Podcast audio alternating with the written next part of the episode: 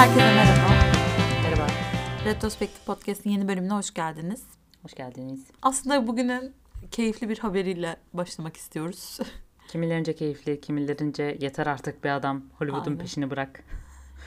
Nidasıyla e, yorumlanacak bir haber. Wes Anderson yeni filmi Asteroid City'den afiş yayınlandı. Ve bu afişte yer alan isimler dudak uçurtan Dudak ucundan. aynen isimler. Yani Tom Hanks var, Scarlett Johansson var, Tilda Swinton var. Bryan Ee, Cranston. aynen, Steve Edward Carell. Norton, Yani Steve Carell. evet Steve Carell aynen. Hong Chao. The Whale'de oynayan hemşire Adrian ablamız. Brody. Margot Robbie. Jeff Yani Goldblum. Yani daha ismini saymadığımız isimler de var. inanamıyoruz. İnanamıyoruz. Yine Wes Anderson yapıyor 2-3 yılda bir film. Aynen öyle. Sonra ona da bütün Hollywood'u topluyor. Yani kankalarını toplayıp film yapan Cem Yılmaz ve Wes Anderson. Evet. Ya merak ediyorum ama se- ben severim Wes Anderson. Sen? Ben de severim. French Dispatch biraz böyle yoğurdu beni açıkçası. Ama e, diğer filmlerini seviyorum ya. Yani Çocukluğum ergenliğim. evet, Wes evet. Anderson biraz benim için. Ya belki normal live action değil mi? Muhtemelen şey değil. Animasyon stop motion tarzı bir şey değil. Mesela I Love Dogs çok güzeldi bence. Hı hı. Yani keşke yine öyle bir şey yapsa. Ben merakla bekliyoruz. Bu kadar e, ismi anca cehennemde toplayabilirsin. Böyle güzel bir keyifli sinema haberiyle başlamak istedik ilgililerine. Wes Anderson's estetik Evet, sinema 2023 yazına yetişiyormuş sanırım. az da kalmış. Onun Aa dışında bayağı fragman falan da yayınlandı galiba. fragmanı görmedim ben. Ben de görmedim. Fragman yayınlanmış ben de görmedim. Şu an sadece bakıyorum. Nasıl? Ee, açmadım Ha, videoyu. Şey var e, 16 Haziran'da vizyona girecekmiş. Bayağı az kalmış aslında. Eli kulağında. Aynen bu yaz bunu izleriz, bunu konuşuruz gibi geliyor. Evet. Belki bir ufak kendi gündemimizden de bahsedebiliriz. Succession geldi. Evet Succession ilk bölümü yayınlandı şu an.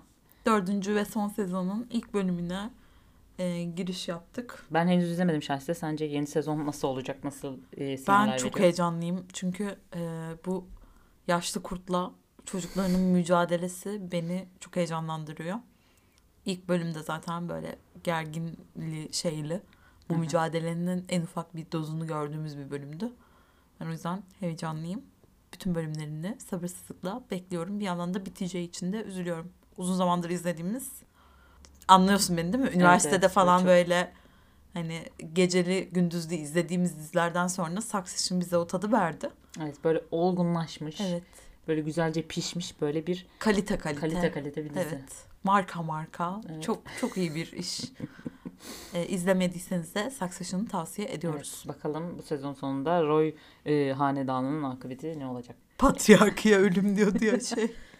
Ee, Kendall. O zaman filmimize geçelim. Biz aslında bu bölümde The Whale filmini konuşacağız. Ee, Darren Aronofsky'nin e, son filmi. Oscar'da iki dalda aday oldu The Whale filmi. Ee, en iyi erkek oyuncu e, dalında Brandon Fraser başrolde oynayan e, beyefendi e, aday olmuştu. Ve en iyi saç makyaj tasarımı dalında aday olmuştu. Bu iki e, adaylıkta da aslında ikisinden de ödülle ayrıldı. E, hatırlayacaksınız ben aslında Oscar tahminleri yaptığımız bölümümüzde emindim kendisinin alacağından. E, ve Oscar beni şaşırtmadı. Kendisine şeyi verdiler. Oscar'ı verdiler. Ama izleyince de ben o zaman izlemeden bu yorum yapmıştım. İzleyince de hak etmiş reis dedim. Bilmiyorum Hı hı. sen ne dedin? Ben izleyince yani o daldaki diğer adayları düşünüyordum. En iyi erkeği hak etti galiba. Çünkü ben Elvis alsın istemiyordum. O yüzden güçlü bir adaydı bence. Ben eyvallah benim sıkıntım yok şu an kendisi. Nesibe de onayladı. Yolumuza devam ediyoruz. şey diyecektim bu arada. E, The Whale sadece iki adaylık değil. Ayrıca e, en iyi yardımcı kadın adaylığı da var. Hemşire ablamızla. Aa ben onu atlamışım özür dilerim. Evet. Onu alamadı ama. Hmm. Tamam o da makul beklenebilir bir şey. Ben etkilendim bence kadın oyunculuğu gayet iyiydi. Bence değil evet. Rol de güzel bir rolde ona yazılmış rol. Darren Aronofsky'yi aslında biliyorsunuz. Ee, kendisi e, Yeni bir yönetmen değil. yeni bir yönetmen değil. 54 yaşında kendisi. Ama yine de bayağı filmler çekmiş bir insan aslında. Çok genç yaşta başladı. Mesela Requiem for a Dream benim için. 90'larda yani bir de onu çekti. Aynen. henüz genç yaşta 27-28 yaşında falandı diye bak hatırlıyorum. Bilmiyorum öyle bakmıştım. Ki yani aslında şu an belki baktığımızda biraz bir insanın en sevdiği film Fight Club demesi gibi bir şey gibi gelebilir kulağa. Hani Requiem for a Dream. Abi çok iyi bir film buldum. Bunu kimse izlememiş. gibi bir şey. Hani böyle bir dalga geçiyoruz ama yani gerçekten o zamanın çok iyi bir filmi. Yani Ben ben lisede böyle hani bunu ilk izlediğimde lise miydim ortaokulun sonu muydu hatırlamıyorum ama wow falan olduğumu hatırlıyorum böyle. Allah'ım o falan. meşhur müziğiyle falan. Aynen. O gerilimli müziği. Çok iyi bir filmdi ama ya o dönemin şeyiydi. Şu an mesela benim sinema zevkim o noktada değil. Ama şu an da belki öyle bir film çekilse yine iyi olabilir ya. Yani o konu için değil de mesela o konunun yine uyuşturucu üzerine bir şeyler yapıldı. Ama Film tarz olarak böyle o kaosu falan güzel veriyordu aslında. O hani güzel yaş- veriyordu ama bir yandan da çok renkler ve şeyler çok 90'lar filmiydi. Evet o tat çok tatlı ama. Evet. Onu yine şimdi verse bilir böyle hani yine bizi böyle retro hava bizi bir nostalji hoşumuza gidiyor. O yüzden güzel olur. Başka nereden tanıyoruz yönetmeni? Aslında evet e, birçok şeyini biliyorsunuz, söyleyeceklerimi biliyorsunuz. Black Swan filminin e, yönetmeniydi. Noah filminin yönetmeniydi. Nuh Hı hı. tufan konu alan Hı diyeyim. hı. Bir de Mother filminin e, şeyi Jennifer Lawrence. Jennifer Lawrence başrolde izlediğimiz Mother filminin. Ve Javier Bardem. Şahit onu izlemediği için. Evet yani bu, bu birçok listede falan olduğunu çok övüldüğünü falan biliyorum. Benim de listemdeydi ama bir bu bir de şey Midsommar gibi bana bir nasip olmadı bu filmler. Damarda mı izlemedin? Hı. İzleyeceğim ama halledeceğiz. Hepsinin bir sırası var. O yüzden kendisi böyle epik sahnelerin, şeylerin Evet. Ve böyle kadim hikayeler diyelim böyle. Aynen. Biblical hikayeler olsun. Fountain diye bir film vardır. O da böyle aynı anda böyle paralel farklı e, zamanlarda geçen bir hikayeyi anlatır böyle. O da aslında böyle bir şey şu an aklıma geldi de. Yine böyle ilginç epik şeyler hoşuna gidiyor aslında yönetmenin. O yüzden yani bu Whale'de de biraz dini öğeler olsun, işte edebiyat o dokundurtmalar olsun böyle ufak motifler olsun. Bunlara uzak olan bir yönetmen değil yani. Bunları daha önce e, büyük çaplı daha da büyük filmlerinde işlemiş bir insan. aslında genel olarak e, film erkek oyuncu adayına ya erkek oyuncu Oscar'ını alması hani bir yana zaten genel olarak filmde de oyunculuk övüldü.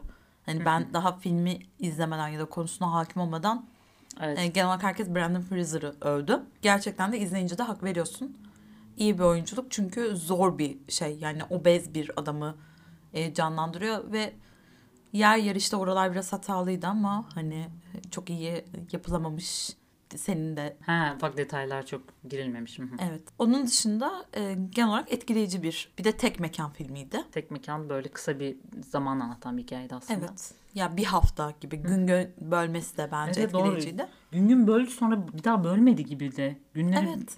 Son gün ya da uzun muydu? Evet doğru. Böyle sonradan kayboldu o gün şeyleri. Filmimiz, hikayemiz e, Charlie isminde morbid obez bir karakterin aslında etrafında şekilleniyor. Bir haftasını anlatıyor. E, artık beni tanıdıysanız bütün hikayeleri anlatırken bu karakterin etrafında şekilleniyor dememden alışmış olmanız lazım. Bunu fark ettim. Neyse önemli değil.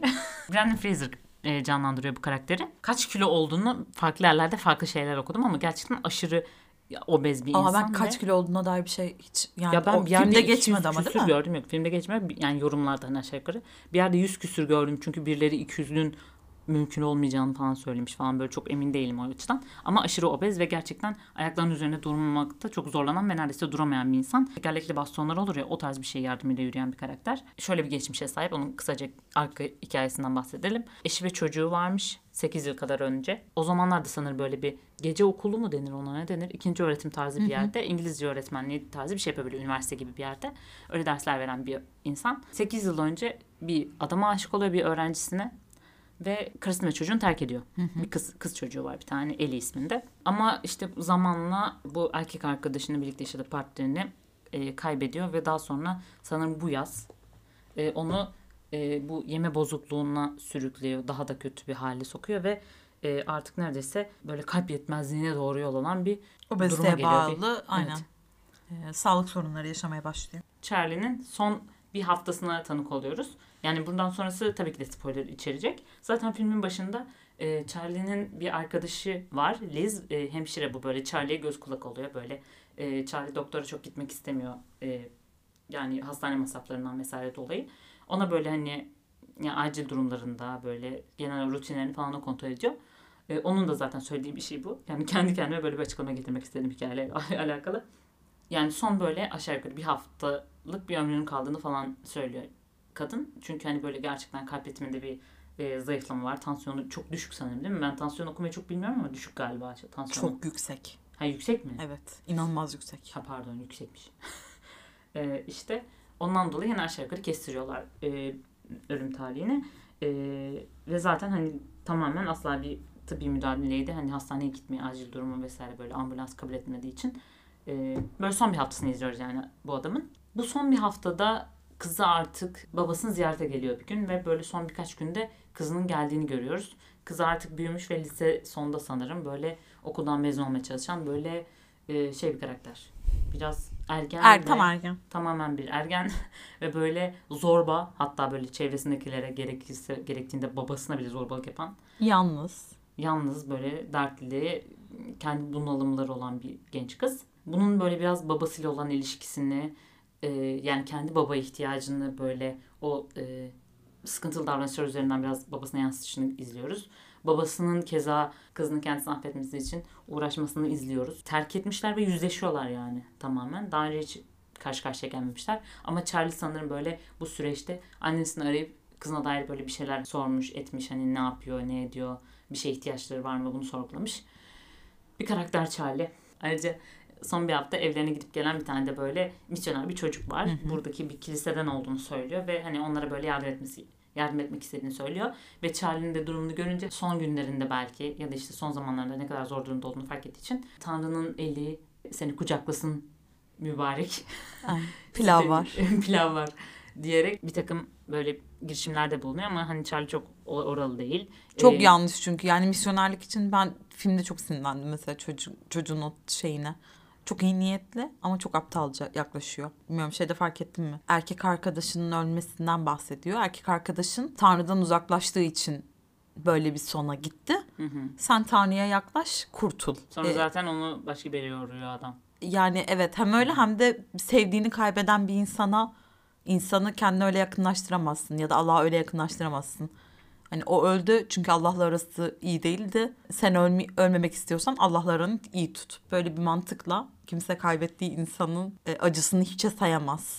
E, o yüzden çok yanlış bir şeydi ki zaten o çocuğun bütün Bible öğretisini falan hiçe sayan bir şeyle e, kapanış yapıyoruz diyeyim. Yani Öyle. aslında filmi genel olarak böyle özetleyebiliriz. Yani böyle çok detaylı işte olaylar örgüsü gibi bir şey değil. Aslında biz bir ölmek üzere olan bir adamın son bir haftasına ve şişmanlıkla işte bu yeme bozukluğuyla mücadele etmesine tanık oluyoruz ve gerçekten filmin e, başarılı sayılabilecek şeyinden birisi çıkış noktası da bu, bu obezitenin aslında bir duygu durum bozukluğu sebebiyle ortaya çıkmış olması. E, zaten kilo problemi olan bir insanın e, nasıl hayatını işte depresyonla, yeme bozukluğuyla e, hayatını bitirme noktasına nasıl gelebileceğini görüyoruz aslında. Filmi başarılı kılan noktalardan birisi de bunun tek mekan üzerinden. Zaten belki tahminimize göre işte öyle bir şey duyuyor muyduk hatırlamıyorum da 8 yıl boyunca muhtemelen adam evden çıkmamış bile olabilir. Hı hı, evet. evet. Yani o depresyon, o evin üzerinde yani evin içinde adamın büyümesi, evin Hı hı. içinde bulunduğu evin e, o büyürken küçülmesi, hakim olamadığı noktaların olması, aciz olması bir kere her akşam pizza yiyor ve bir pizzacıyla yani e, görünmemek için işte kapı arkasında bekliyor onun inmesini ya da online eğitim veriyor. Online eğitimde görünmeme çabası. Hı işte kameram bozuk oluyor. diyor falan. Onun dışında ya mesela anahtarı yere düşüyor. Bence o şey o üzgünlük anlarında böyle çıldırırcasına yemesi çok mide bulandırıcı sahnelerde aslında. Ben böyle bir filmden çıktıktan sonra bir en az üç gün yemek yememe şeyiniz oluyor. Ama bir yandan da onlar iyi işlenmiş diye düşünüyorum. Yani Evet, o adamın çaresizlik ve bir o da aslında bir şey gibi döngü gibi içine alıyor. Yani moral bozukluğu yemek sonra yine o o halin onu daha da üzüntüye şey yapması yine onu yemekle araması falan. Aslında bir, döngü. yerde bu erkek arkadaşının aşırı kilo verdiğini, hiçbir şey yemediğini de Evet. söylemesi. O da bence önce. hoş bir detay çünkü insanların üzüntü, acı, kedere e, farklı tepkiler Kesinlikle. verebileceğini Hı hı. göstermesi açısından da iyi bir örnek. Yani evet bu adam e, yeme bozukluğuyla bunu şey yaptı ama öbüründe de yemek bozukluğu vardı. O da başka bir şeye sebep e, oldu gibi. O da bu erkek arkadaşı da kilisede sanırım görev alıyormuş. Böyle kilisenin üyesiymiş. Daha sonra gitmiş bir farklı bir şehre sanırım böyle yine o da misyonerlik faaliyetleri tarzı bir görev için. Geri döndüğünde babası onu birisiyle evlenmek istemiş ama is- evlenmek istememiş ve başka birisine aşık olmuş.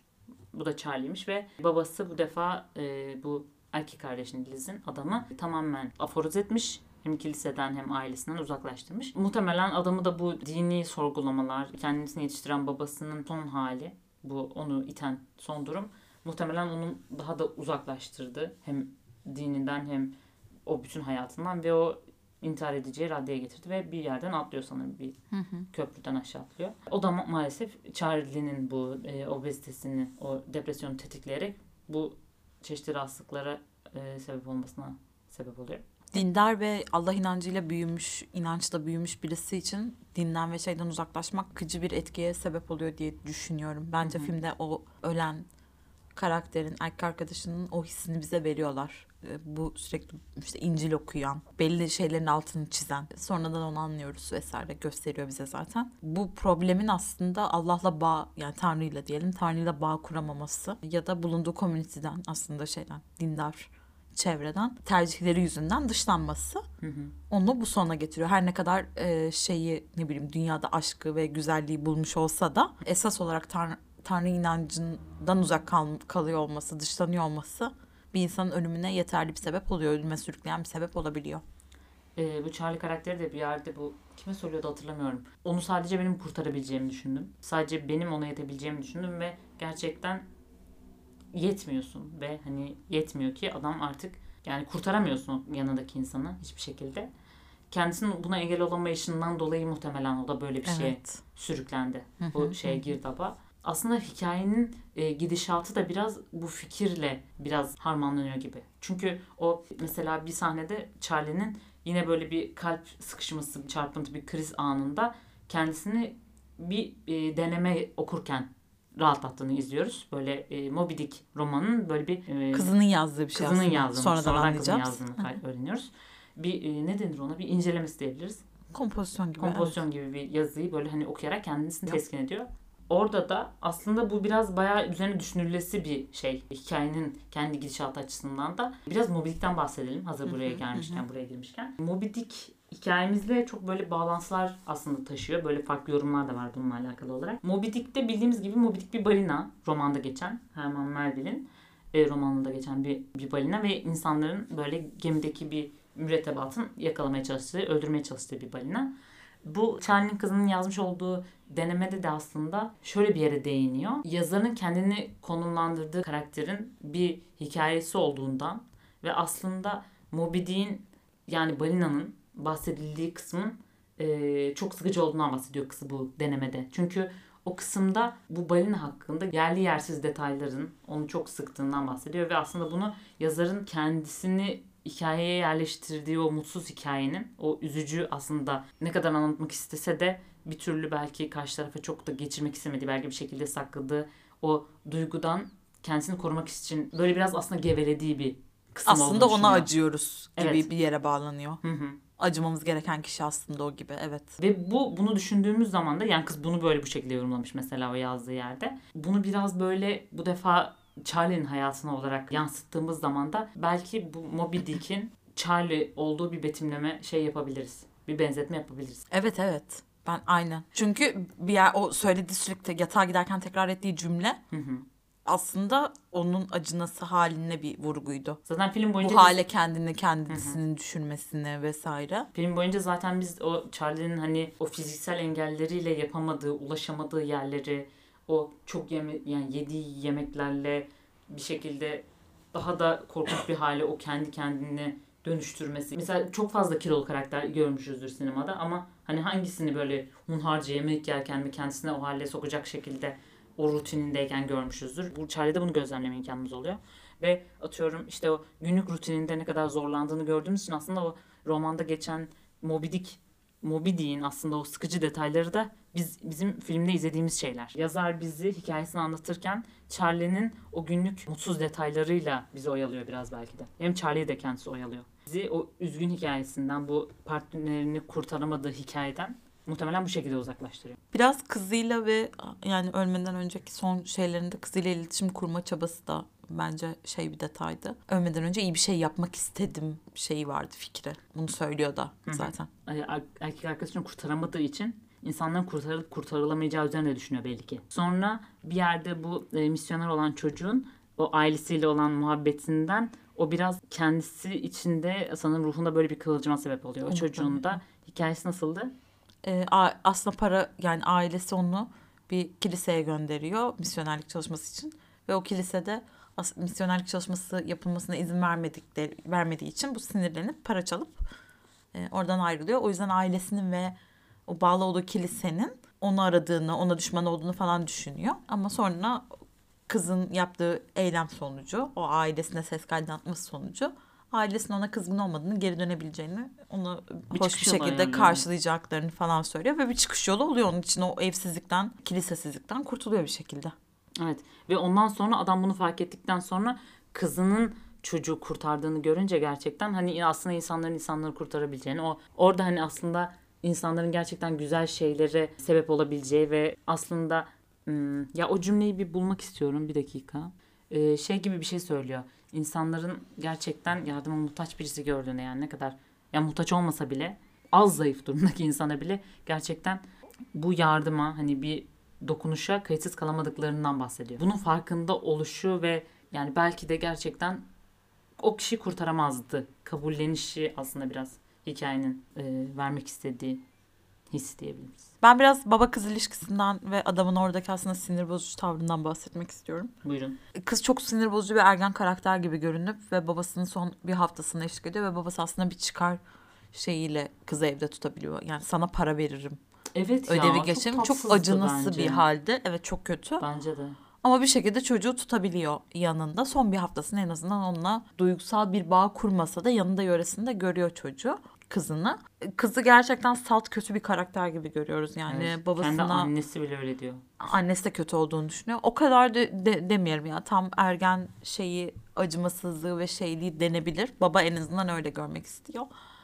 Ee, ama film biterken ben babanın çok bencilce ve şeyce yani aslında öldükten sonra da geriye bıraktığı son bir haftayı iyi geçirip kız hani onu severek veda etse bile hayatında geri dönülmez bir yara bıraktığını düşünüyorum. Kızda mı? Evet. Ve o son bir haftayla toparlayamazdı. Çünkü ömrü boyunca aslında yaptığı şey Yok. yine de bencillik ve yokluk.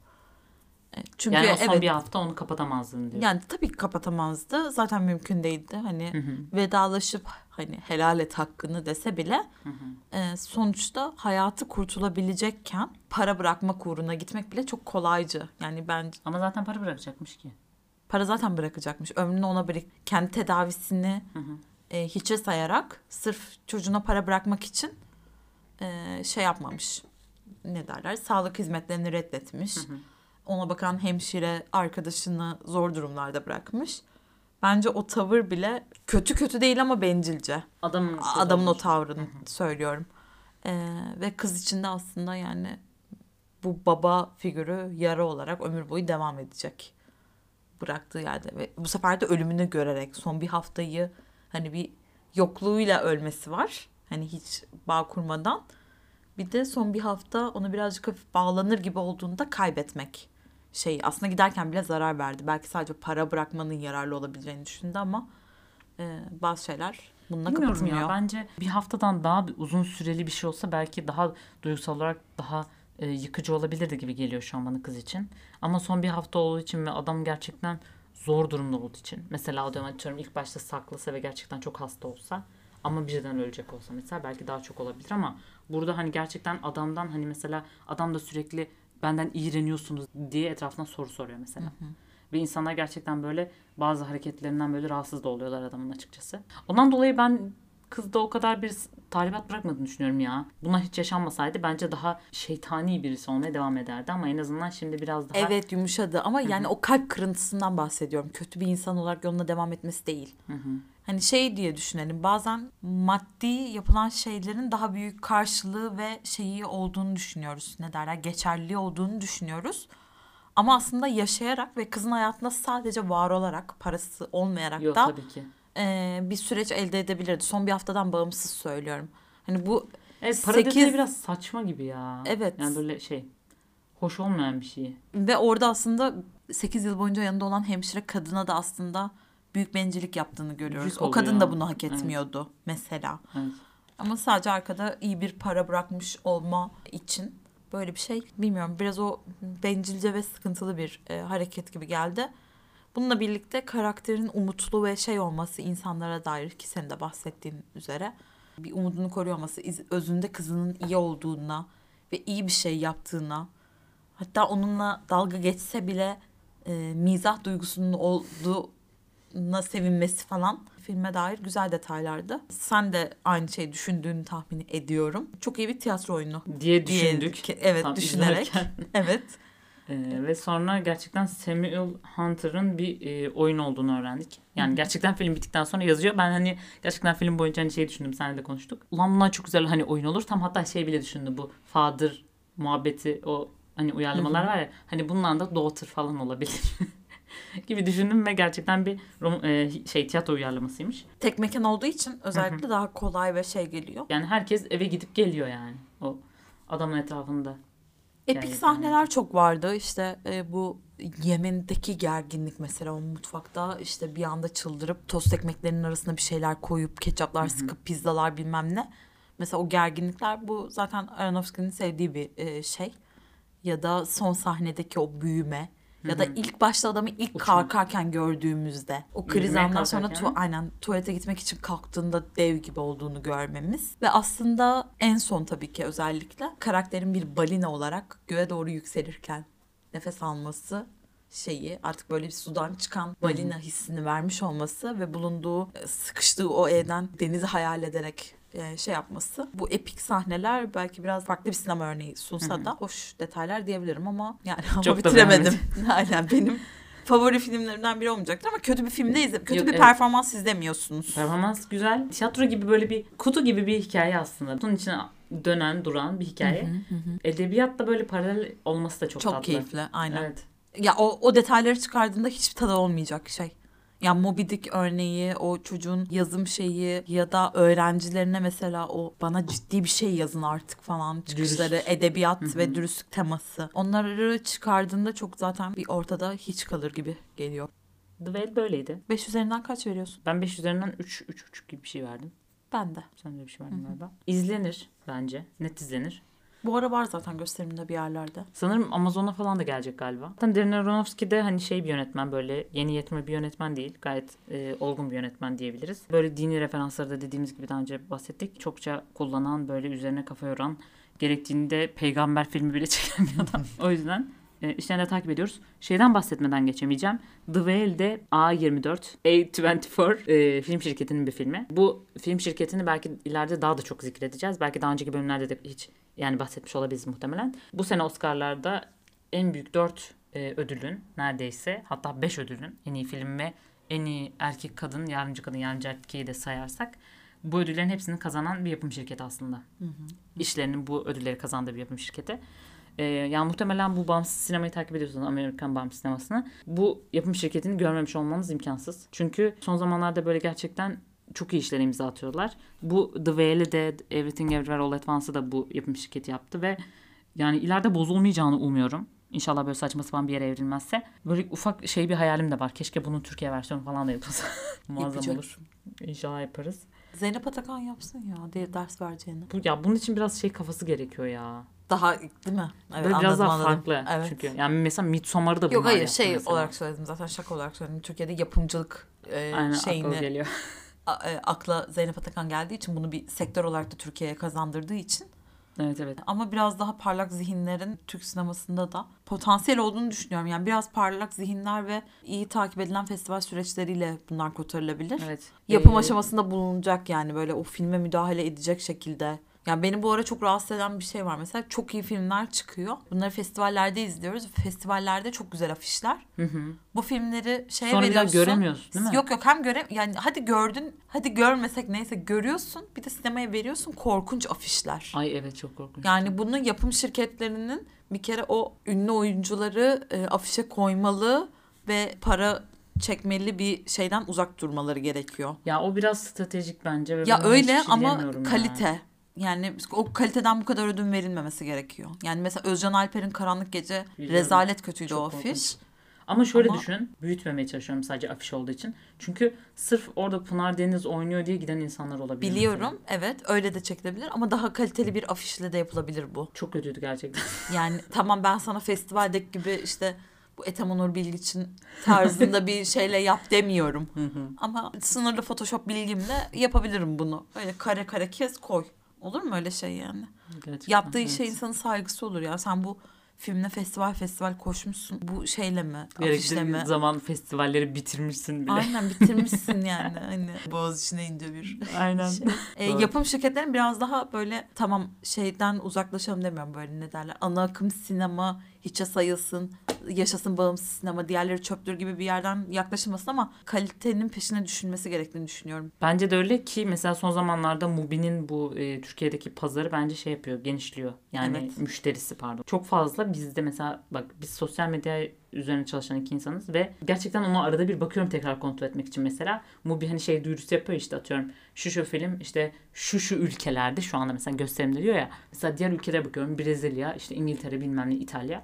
Gerçekten en çok takipçisi olan Türkiye, Mubi Türkiye yani. Bu çok acayip bir şey. Yani Türkiye'de ciddi bir bağımsız sinema şeyi var. Bunu izleyeni çok var evet. izleyeni çok var. Yani bir diğer ülkelerin dar kitlesine rağmen, dar Evet. izleyici kitlesine rağmen bu başarıları ve şeyi elde etmesi Belki bizde biraz ekonomik de olabilir. Ya muhakkak o yani birçok etkeni var ya da işte ana akımın çok belli ekon- te- tamamen ekonomik olduğunu düşünüyorum.